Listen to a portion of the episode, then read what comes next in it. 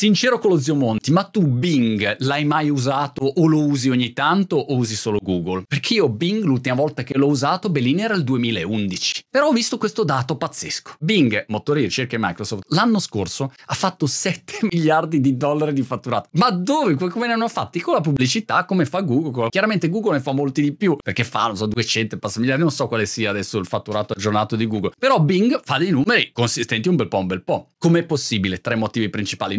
Numero uno, è partito da un sacco di tempo, 2009, sono tanti anni che è lì e lì e lì a sedimentare. Numero due, ovviamente è parte di Microsoft, sistema operativo, browser, la scelta di default è quella lì, quindi te lo infilano in un qualche modo, per cui i numeri li fa. E numero tre, il mercato della ricerca è enorme, è una torta gigantesca, quindi se anche prendi un pezzettino, comunque fai numeri pazzeschi.